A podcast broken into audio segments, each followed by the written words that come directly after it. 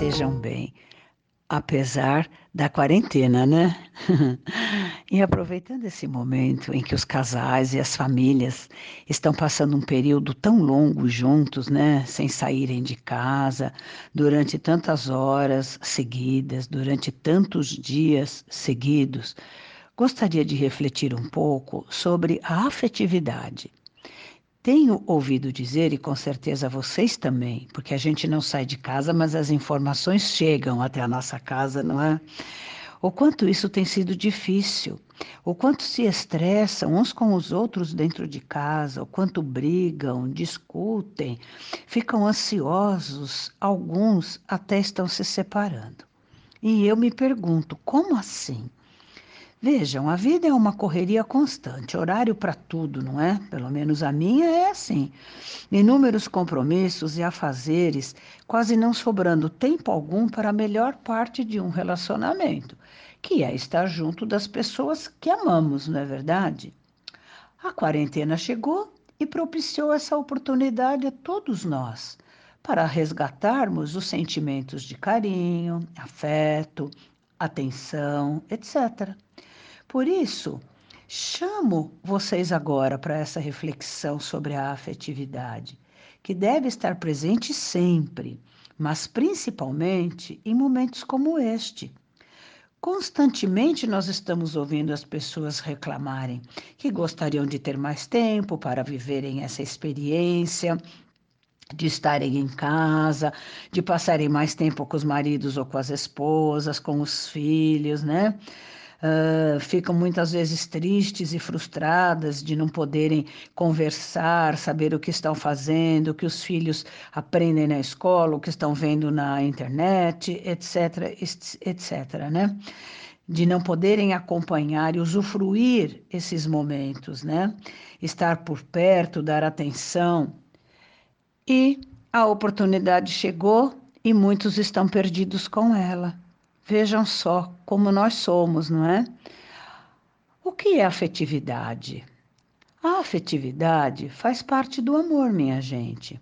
O amor é a soma de muitos sentimentos: afetividade, carinho, respeito, valorização do outro, preocupação com o outro, responsabilidade pelo outro, fidelidade, atenção, admiração, vontade de ajudar, vontade de agradar. A afetividade deve estar presente na vida de um casal diariamente. Ela deve se estender aos filhos e a todas as pessoas da casa, naturalmente. A delicadeza no falar, no ouvir, no agir.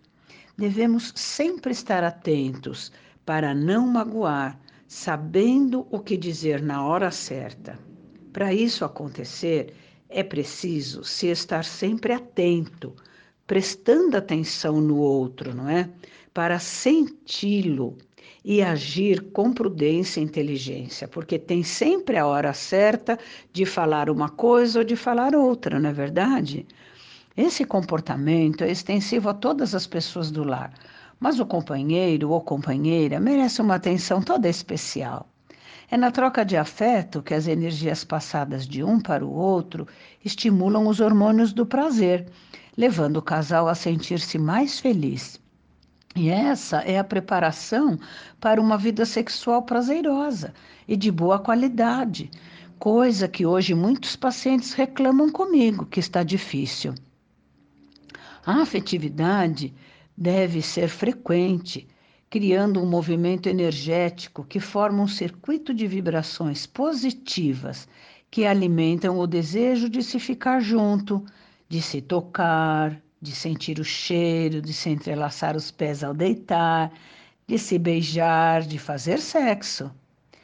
Dessa forma, o ato sexual é uma expressão do amor Portanto, afetividade é condição primordial para a felicidade dentro e fora do casamento. Um casal vai formando uma aura luminosa que envolve os dois, criando um circuito de energia em movimento circular, onde um campo áurico alimenta o outro constantemente e ininterruptamente, gerando em ambos uma sensação permanente de prazer. Imaginem isso, né? Fechem os olhos, imagine essa corrente de energia envolvendo vocês dois, o casal, como se estivessem dentro de uma bolha. É assim, constantemente. A afetividade faz parte da evolução do espírito, desde o reino mineral, passando pelo vegetal, animal e humano. Por exemplo, as pedras e as plantas nascem em blocos unidos uns aos outros. Ainda não existe individualidade. É uma comunidade ligada pelo afeto de um para com o outro.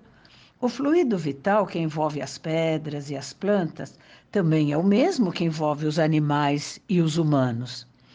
A natureza vai evoluindo assim, devagar, e novos seres vão surgindo no universo criando novas formas de vida, surgindo os animais e depois o ser humano. Essa foi a evolução, né? Então, a vida vegetal, mineral, animal e hominal. Sabemos que a afetividade já é instintiva, ou seja, já é da natureza animal, pois as mães cuidam das crias com carinho, para que sobrevivam, não é verdade? Quem de nós não viu, né? O passarinho fazendo ninho quando a passarinha está esperando os filhotinhos. Quem não viu o passarinho pôr a comida no biquinho e colocar no biquinho do filhote? E todos os outros animais assim, não é?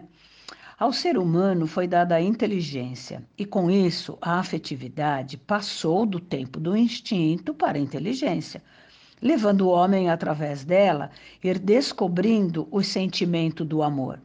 São muitas etapas de desenvolvimento até se chegar ao amor puro e verdadeiro. Então, o amor é um exercício que a gente vem desenvolvendo através das vidas, dos tempos, né? Este é o ápice do verdadeiro amor, que poderia culminar, que poderá, né, culminar entre um casal que se ama de corpo e alma.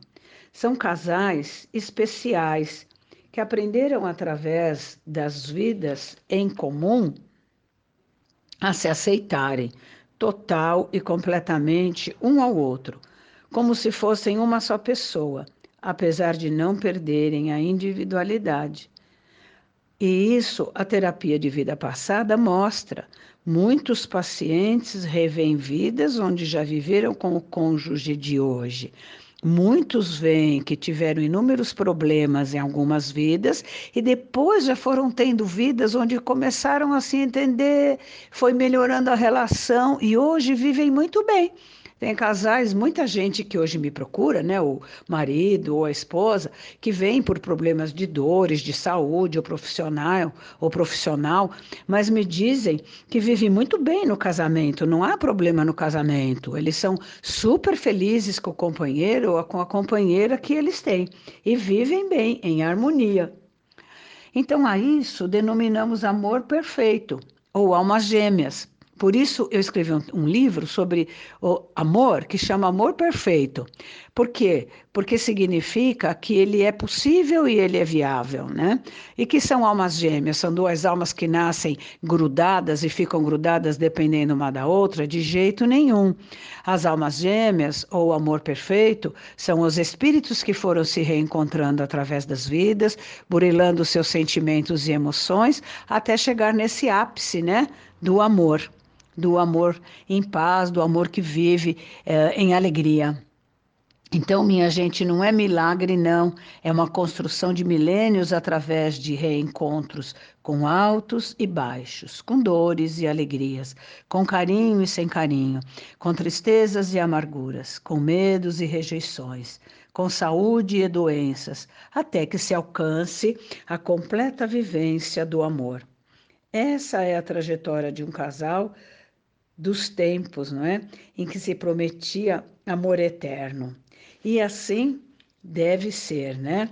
E assim nós devemos continuar a caminhada. A caminhada dos espíritos está se tornando atualmente muito superficial. E essa superficialidade está impedindo a realização desse amor perfeito, a realização dessas almas que se reencontram, se harmonizarem e viverem felizes.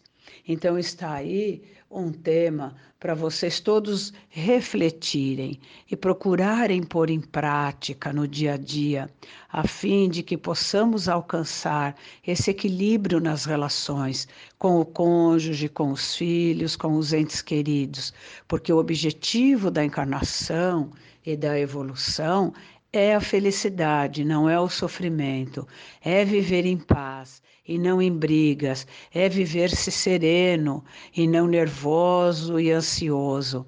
É muito importante que todos nós reflitamos sobre esse conceito, não é? A afetividade tem que estar presente sempre, não é só dentro do casamento, não é? Em nossa vida, de maneira geral, quando se namora mais do que nunca, não é? Mas não é porque casou que acabou. O casamento é uma continuidade do namoro e deve ser assim, né? Carinho, afeto, atenção, diálogo, amizade, namoro, e só assim a gente vai ser feliz, principalmente dentro de um lar, de uma família. Espero que todos nós alcancemos isso, né? Muitos nesta vida, ou talvez em outras, quem sabe, não é?